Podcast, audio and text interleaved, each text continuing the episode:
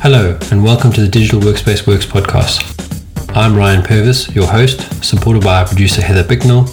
In this series, you'll hear stories and opinions from experts in the field, stories from the front lines, the problems they face and how they solved them, the areas they focused on from technology, people, and processes to the approaches they took that will help you to get to the scripts with the digital workspace inner workings.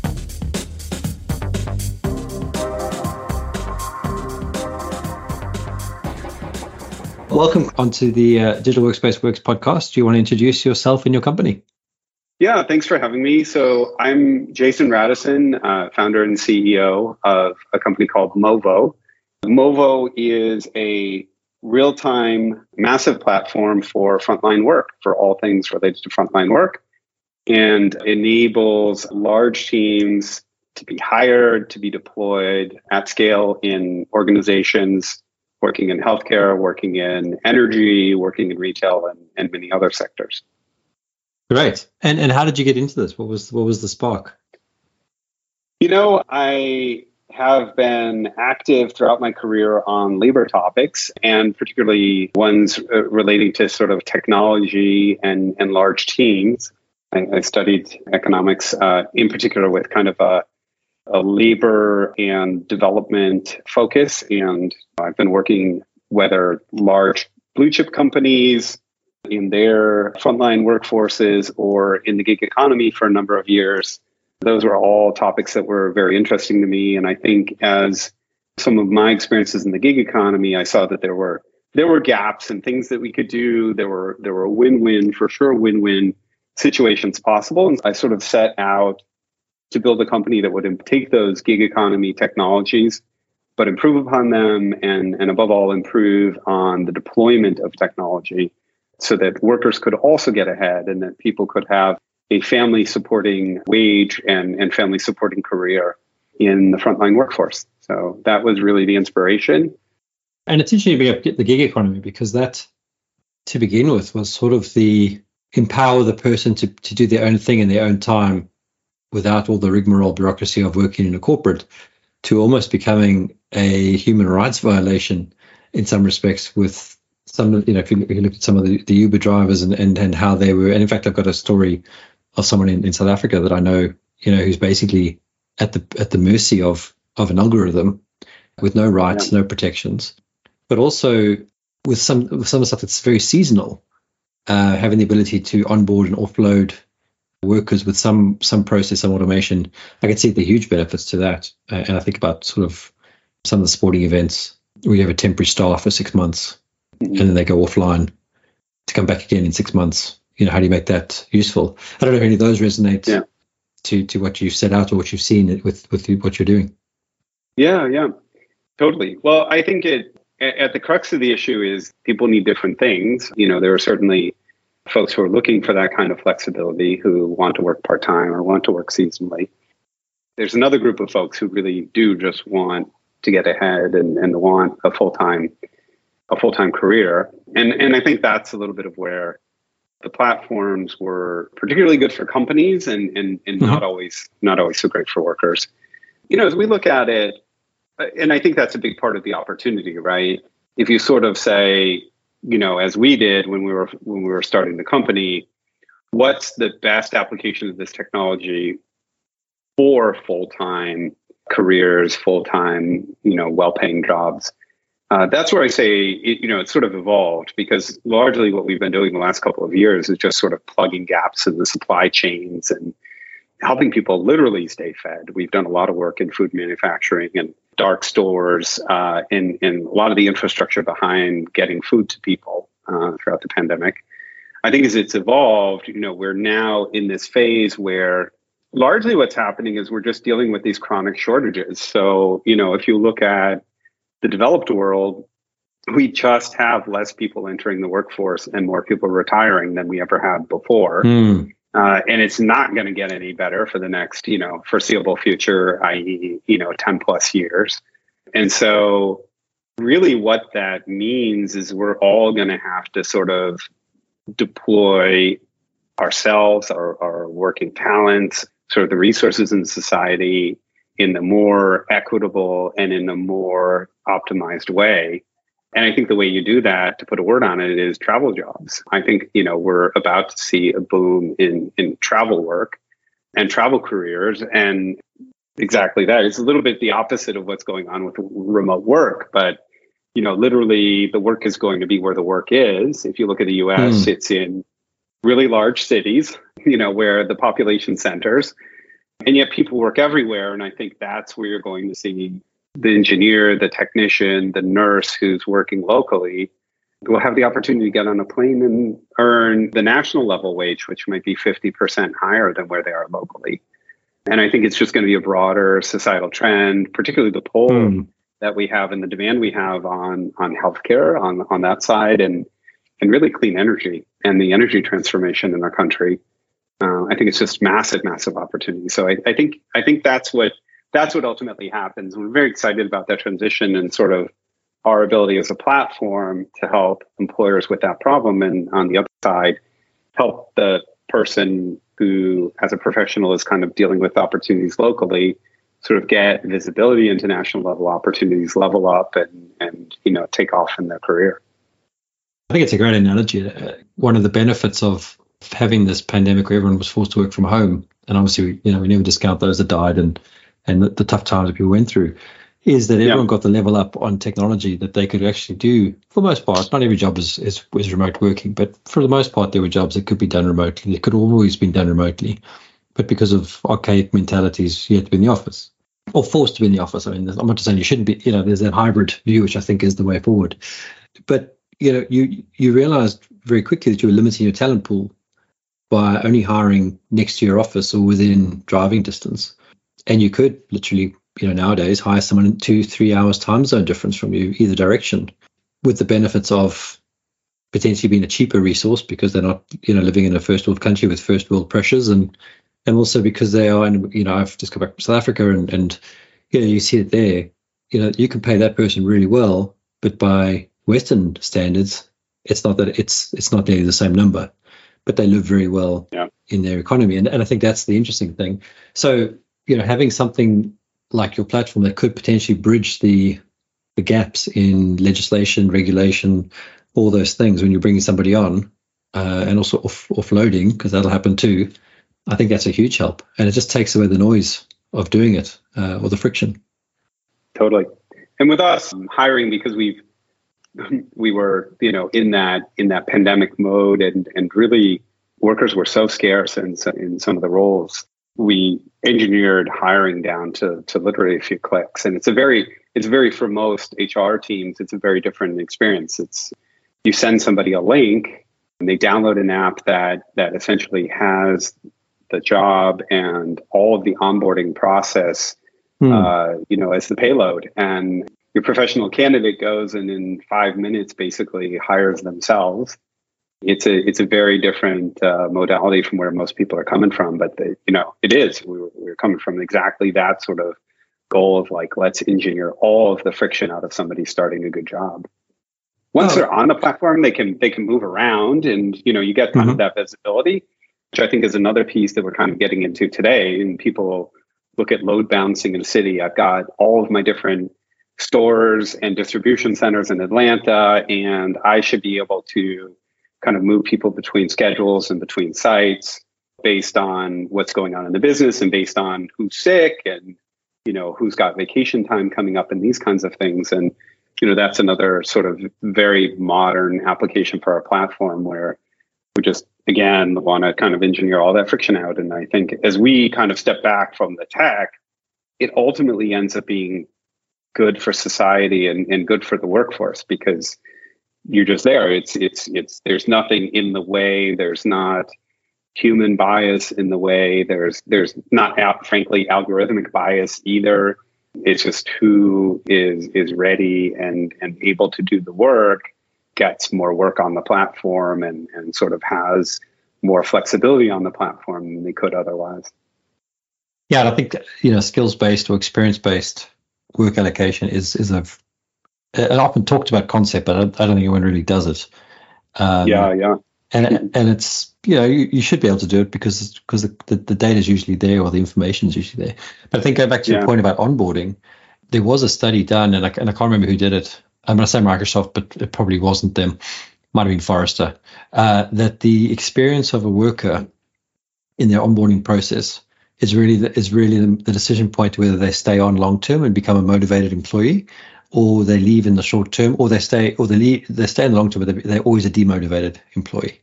And it's and it's amazing that that little first contact can have such a such a widespread impact on on that aspect. Totally, totally. Yeah, we've kind of we we've ended up in you know a lot of trial and error. Some of the things, some of the lessons and playbooks that we carried forward, you know, from Uber and some of the other places that we worked.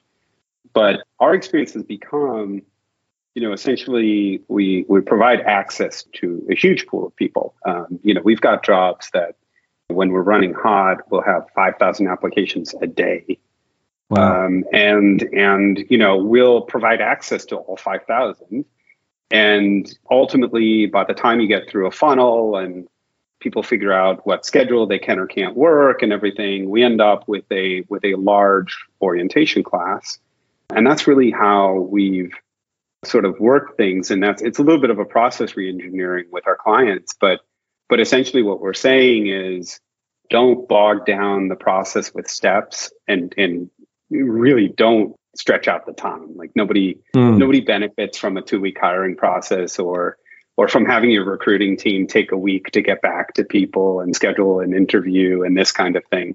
Uh, it just really just has the top performers drop out.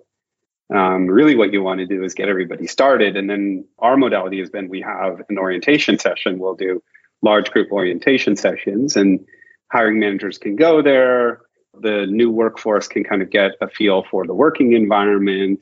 And then generally, you know, up to 50% of them will drop out after that process. They'll sort of get that orientation, get a feel for the working environment for that day and, and the culture of the team and these other things.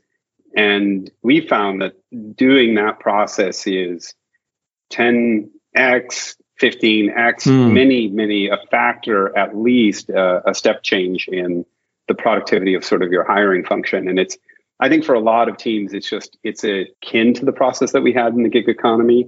And I think for a lot of traditional businesses, it's part of, you know, some of the things that are just very different from how they're used to doing business. Ultimately, we wouldn't, you know, have gotten to this point if it weren't extremely successful. And, you know, that's uh, one of the things that we've been doing kind of throughout the pandemic is we've been able to deliver teams when others, frankly, haven't been able to. And I, I, I think the the process in and of itself, uh, as you mentioned, is a, is a big, big part of it. I mean, I've worked in some corporates, and I remember one specifically where I got a, an email account.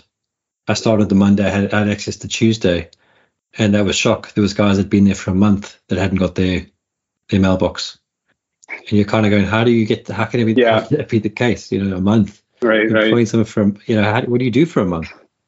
Um, right, right you know that that just sets the sins of the rock. Yeah. So yeah, you know, within 24 hours you should totally. be up and running. I would I would think. How, how have you? I mean, do you own the entire process, or do you integrate into a business's already available infrastructure? We we can integrate. There's there's you know usually not much advantage to integrating is what I would say. So I guess the way I would describe it is we have a modular process. So we have a core process where there's there's kind of no, no friction in the onboarding. You know, as mentioned, in, including we're doing a bunch of you know if there are compliance, regulatory, credentialing checks, we do them in the background. Um, mm-hmm. As fast as those databases run, uh, you know, so depending on the background check standards or the nursing licensing uh, and credentialing standards, Mm-hmm. Um, those things can can run in a few seconds. They can run in a few minutes. We try to get everybody, essentially the vast majority of the candidate flow, to be sort of instantly credentialed and hired. And then from that point, if there are things that one of our employers need differently, we add it essentially as an extra step. And we always caveat it and for for those of your listeners who are are e-commerce folks, they'll they'll recognize this from shopping behavior. Like any extra step means that half your people leave the pipeline. Um, yeah. Is the good rule of thumb. So we always do that with extreme caution. You know, we kind of say, We spent uh, a couple of years getting this process, you know, engineered to to optimum.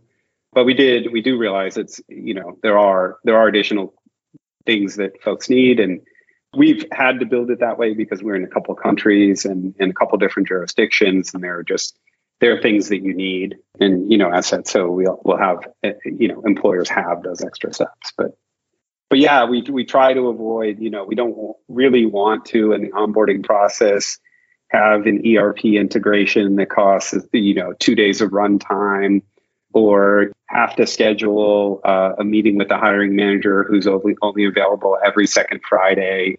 Um, mm. Just anything that sort of detracts. We, as I said, we usually come with the data and, and show our clients, yeah, you know, if you want to build a process so that you have 80% less, uh, you know, high caliber uh, uh, starts, you know, we'd be happy to do that. But we think you're going to like this process uh, the way we built it. And I mean, do you keep I'm just curious now. Do you keep resources on your books, even if they ha- even if they're no longer with one of your clients, for that burning need to almost connect them? Not necessarily recruitment, but probably is recruitment in, in a sense. Yeah, I think um, throughout the pandemic we had uh, just a massive professional services presence mm. um, because we were we were backfilling and helping clients and you know all kinds of, of crazy situations. I think where we are now it's more of we from time to time help out clients with a fast start but our goal really is to have the client with our platform and and with some support quickly get to a position where they have the self-sustaining talent acquisition and and and engagement programs and they're just a lot you know sort of their their frontline workforce is just a lot healthier because of it um, yeah. You know, and, and these are they they are long term benefits. You know, once you get a really nice and and and sort of self supporting, right? It's if you have a much better hiring process, then you know, sort of your scores and all of the channels will go up a lot. You know, from Glassdoor to Indeed uh, and any of the others, you know, you'll start to see those those improvements in job boards and ratings and employer ratings out there and then you know you if you you are managing a lot of candidates at scale you'll do a lot better in seo um, around the job categories that are important to you. So we we sort of help clients also on a very macro level kind of level up on their talent acquisition. And uh, you know ideally we don't really want to be there as the long-term outsourced labor partner. We really more mm. want to get the clients to a spot where they're sustainable no, that makes sense. I mean, it's it's uh, you know, pick the battles you want to be in, I suppose. Um, mm-hmm. With with the product and and how you've built it. I mean, you know, I'm going through your deck here, and it's there's a there's a lot to it. I mean, what was the mm-hmm. what was the part that that you know got you going, and and and how has that led into the other pieces that that I'm seeing here? So you've got the automation and marketplace for HR, the frontline workforce management, obviously the upskilling, automation, and then yeah. payments. I mean, how, how does that all fit together, maybe as well? Well, the product vision from the very beginning, my vision was that you had to have an end-to-end real-time marketplace. You know, and I'm I'm using marketplace kind of in the you know in the in the the, the capitalized M version. You know, it had to be this this online system where supply and demand could meet and and be optimized any, at any time in real time at any location. And I think if you if you sort of come from that framework, you've got to build a lot of plumbing before you know you kind of get to that point. So a lot of what we've done is sort of foundational tech for you know let's call it real real time HR.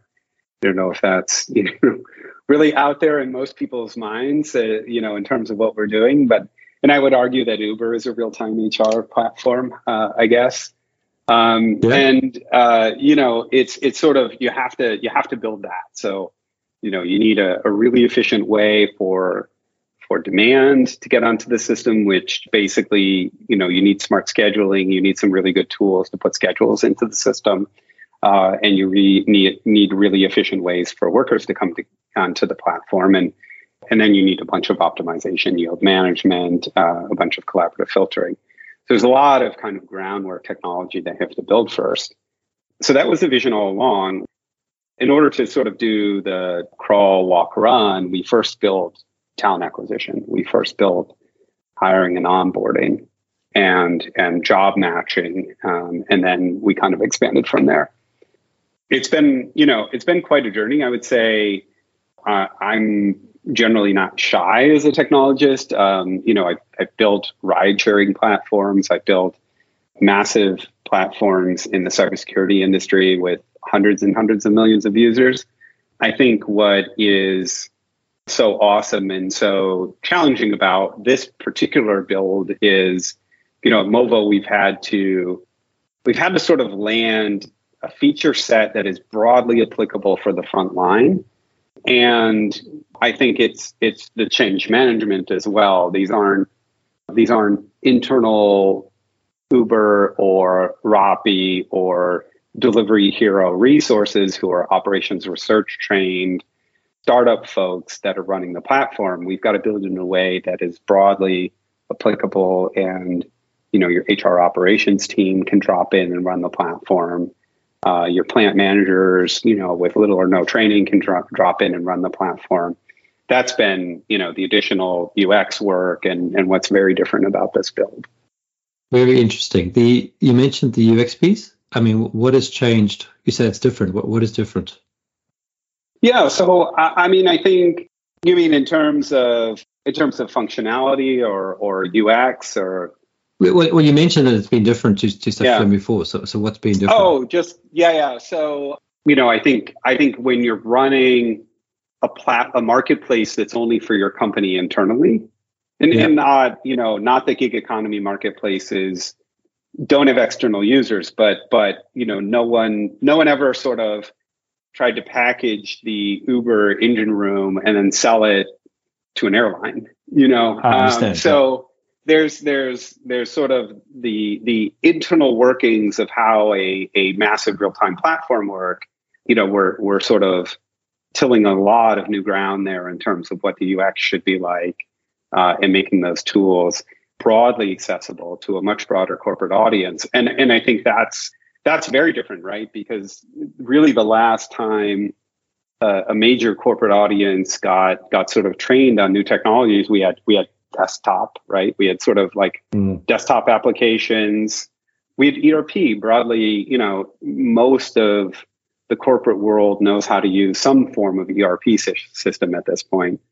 Uh, but we haven't had a moment yet where we've sort of trained the corporate the corporate world to work in a real time massive platform. Uh, and I think it's it's just it's really interesting. Um, you know, an inspiration is maybe developer tools, and, and it's not the t- technical part of developer tools, but more of the the involvement and engagement um, with with sort of bigger levers. Um, you know, like uh, uh, for instance, is in in our world, somebody sitting in headquarters at one of the biggest retailers in the world can can issue a task to 17,000 people to put up holiday decorations and have it come back live, completed, geo-stamped in a live dashboard and and watch the returns come in for the next 2 hours.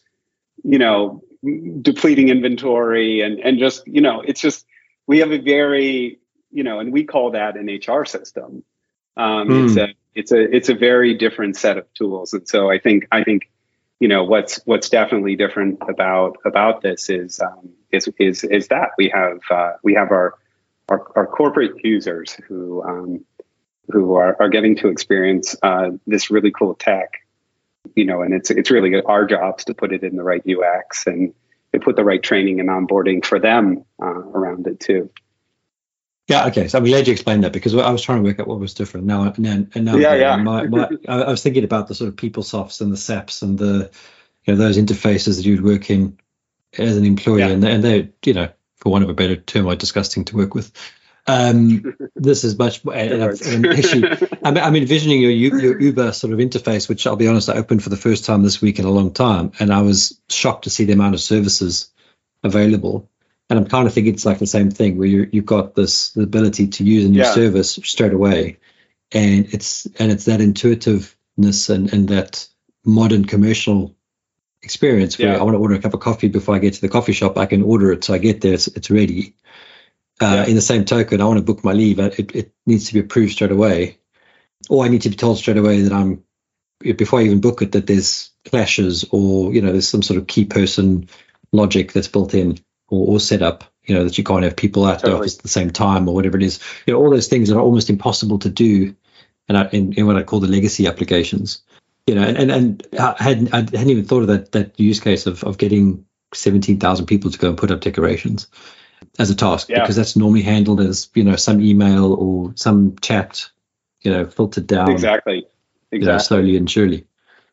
Yep, yep. Cool. And the delegation of that task and and and the timekeeping on that task. That task um, is an intelligent object in our system. It has all the information it has geostamping and time stamping. And if uh, a store manager wants to farm it out to an independent contractor for an hour, um, that contractor can check that item out and check it back in when it's completed and attach the pictures and that can all roll up to the headquarter reporting uh, and we see our completion rates so you know it's just uh, there's i think that's you know and and you know we I think common metaphors we use are things like like Twitch or you know mm. like Minecraft or you know if uh, you know you're a cyclist or a runner like the Stravas and the Zwifts and those kinds of things. Uh, it is we're we're sort of putting this this sort of massive community layer uh, on top of your organization. Um, yeah. You know, as I said, for any of our clients that have you know really it begins at a thousand workers, but really you sort of get the full benefit if you've got a really big front line, like 10,000 plus um, is where the platform really shines. Yeah, I can imagine. I can imagine. And and I'm looking at the the one thing that caught my eye here is in your Movo payments, you've got a vir- virtual currency that is used to purchase goods and services. Now, how did that? Yeah, yeah. I mean, we're we're we've got some roadmap and and we've got some early features on what I'd broadly call uh, the the professional sort of the professional off the clock uh, functionality, and and some of them are really basic, like um, you know, say I'm in a high trust environment, say I'm a, a, a night, uh, I'm a nurse on the night shift at a particular hospital. Um, I might want to coordinate with the other people who are on that floor.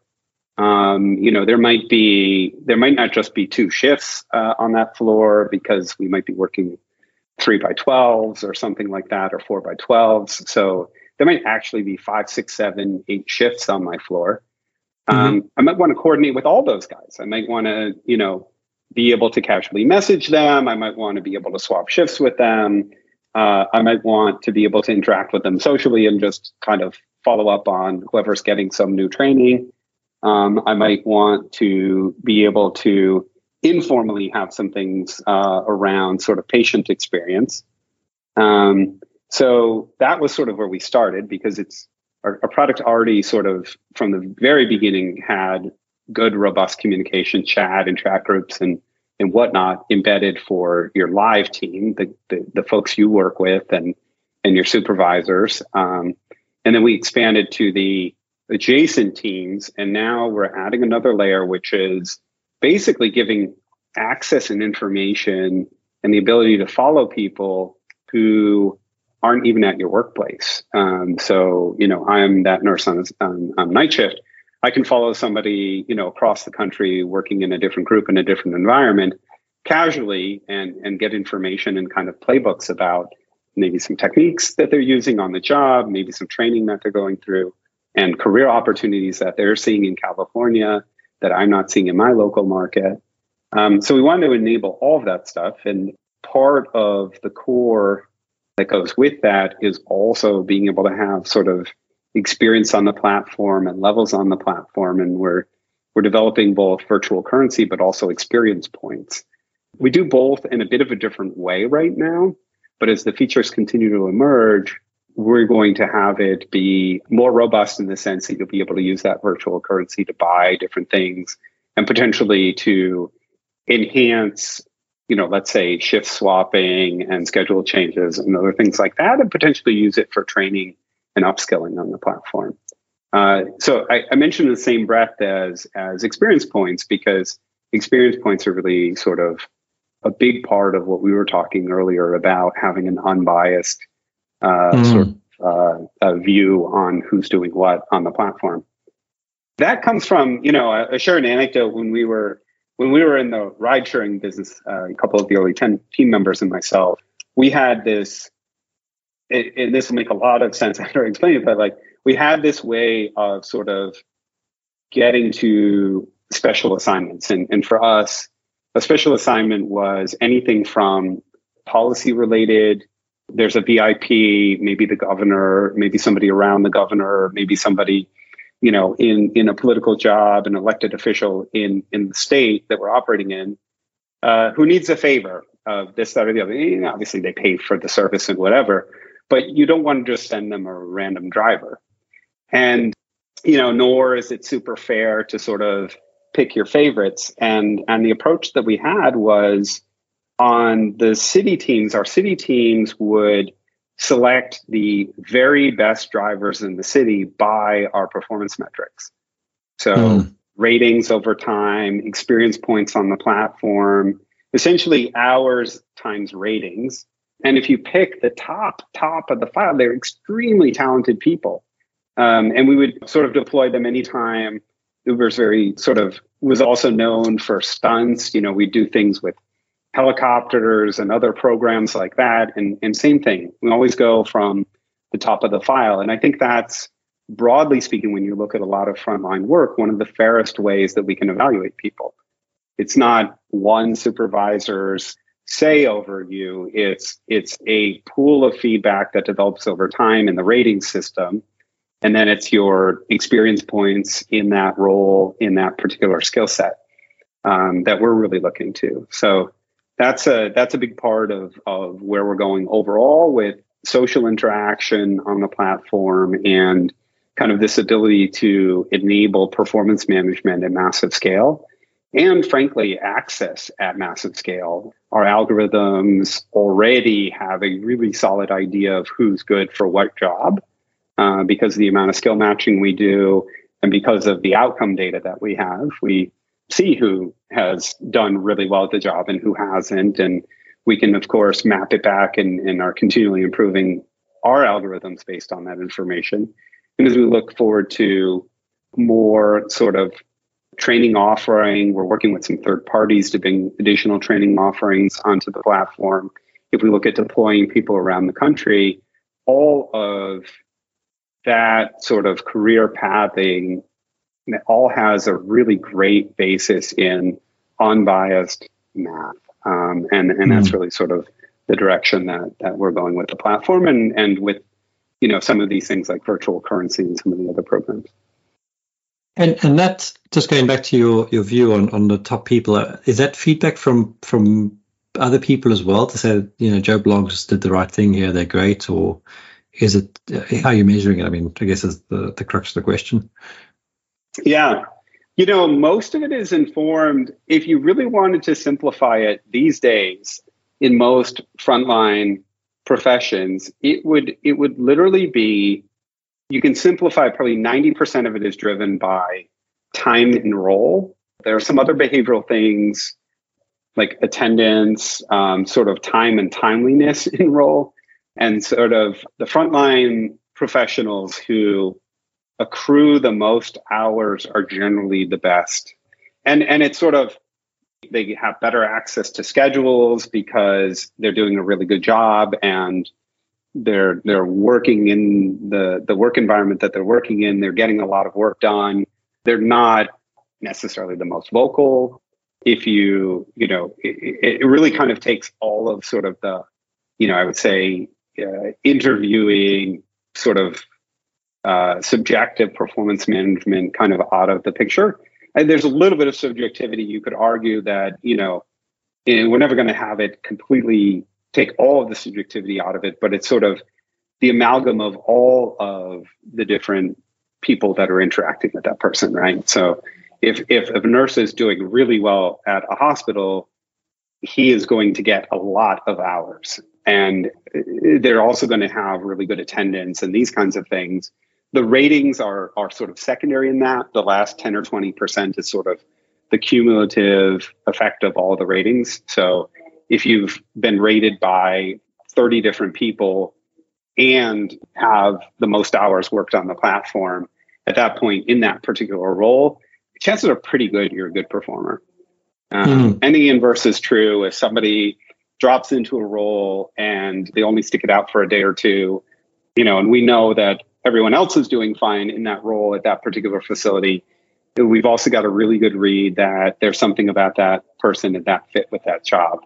So it's you know it seems, and I don't want to overly reduce it, but but it but it's less complex than than a lot of folks would kind of make it out to be, assuming that you know you've got good skill compatibility, and that's sort of easy enough to filter out, particularly in more skilled roles. They are either coming into the job with years of experience in the job or they're not.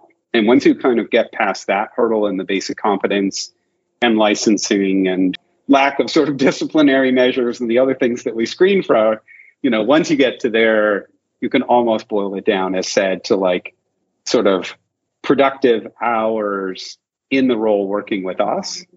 And by that point, we have a really good read. And, you know, maybe to put a finer point on it, that's when we think about resume, that to us is the resume of the future, at least as far as the front line is concerned, because there's really no reason that you shouldn't have a digital file with your work history anymore. It shouldn't mm-hmm. be a piece of paper self reported with a bunch of bullet points on it. It should, and it can literally be the digital record of your employment. And we've got that kind of data. You know, we've we've got it very much in the manufacturing environment, also um, very much in the logistics environment. Uh, a high performing picker walks miles during a shift. A lower performing one doesn't. You know, the job's not for everyone. Uh, you know, a packer is stationary, and you know, if a person can't walk, we we would assign them as a packer or, or hire them as a packer, not a picker. But but there are these, you know, there are just data characteristics of people who are doing the job really, really well, and that's part of our promise too. Is once you're working for a mobile company, and it's not every employer you know wants this in the same way or or but we have the option and we do generally offer the option for an employee to take their entire employment file with them and those are okay. those those credentials are all verified they've all been third, third party verified it's us in essence sort of putting our seal on the envelope uh, containing all of the credentials and any of the work history and certainly we do that for any of our direct employees. And uh, we have a number of employers that, that also support the program. Yeah, look, that makes a, a huge amount of sense. I mean, I'm thinking about obviously people that live in the, the sort of knowledge worker frame where you've got your LinkedIn profile is pretty much your main CV, and then you would have the PDF Word version, etc. But all that stuff is subjective. It's whatever you whatever you've reported. But you know, you've got the yeah. data, I guess, in order to make it less subjective and more objective. Um, and I, and I like that you've simplified it down to some key simple metrics um, that that sort of is relevant to the to the job. You know, you'd know if someone was doing the job because they would you know have these sort of behaviors. Yeah. I wish it was that simple for so many other roles, to be quite honest. Um, well, it's, it's yeah. yeah.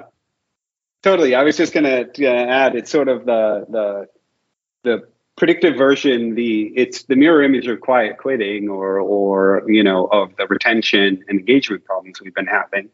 Uh, I think broadly in the economy, essentially our platform is predicting who is going to be an engaged good worker. Yeah. And we're able to do that super early in the application process. So, you know, it's just it's just super helpful and and like I said, it can be reduced. It, you know, it's not just attendance, but it it's also it's not a it's not a 700 variable model by any means no no and, and it, it, you know it doesn't have to be um yeah yeah you know i was thinking about you know, developers and and you know is a, is, a, is a good developer someone that writes less code or someone that writes more code it, you can't really say either way um and and yeah you know you could you could say about quality as well is it is it how many bugs are returned through the process, you know, the, right. all those sorts of things. There's, right. there's no, it, that's where it gets a bit murky because um, there's so yeah. many parts of the, the value chain. But frontline, yeah, I think I you've think, got less of that. Totally, totally. I think on on you know on uh, on knowledge workers, the corollary would be it wouldn't be lines of code. It would be it would be sort of application footprint. Um, sure. And you know what I mean? If, if you looked at the number and impact of the features that developer had developed and pushed and their success out there in the market would probably be about the closest. Frontline is, it's a lot more straightforward and, and that's mm. ultimately we are very interested in sort of the subjectivity of that working environment. You may have an equally qualified surgical nurse who really works out in one facility and really doesn't work out in the other one. Um, mm-hmm. And it doesn't serve anybody well if we're putting people into roles that they don't fit well uh, to. Yeah.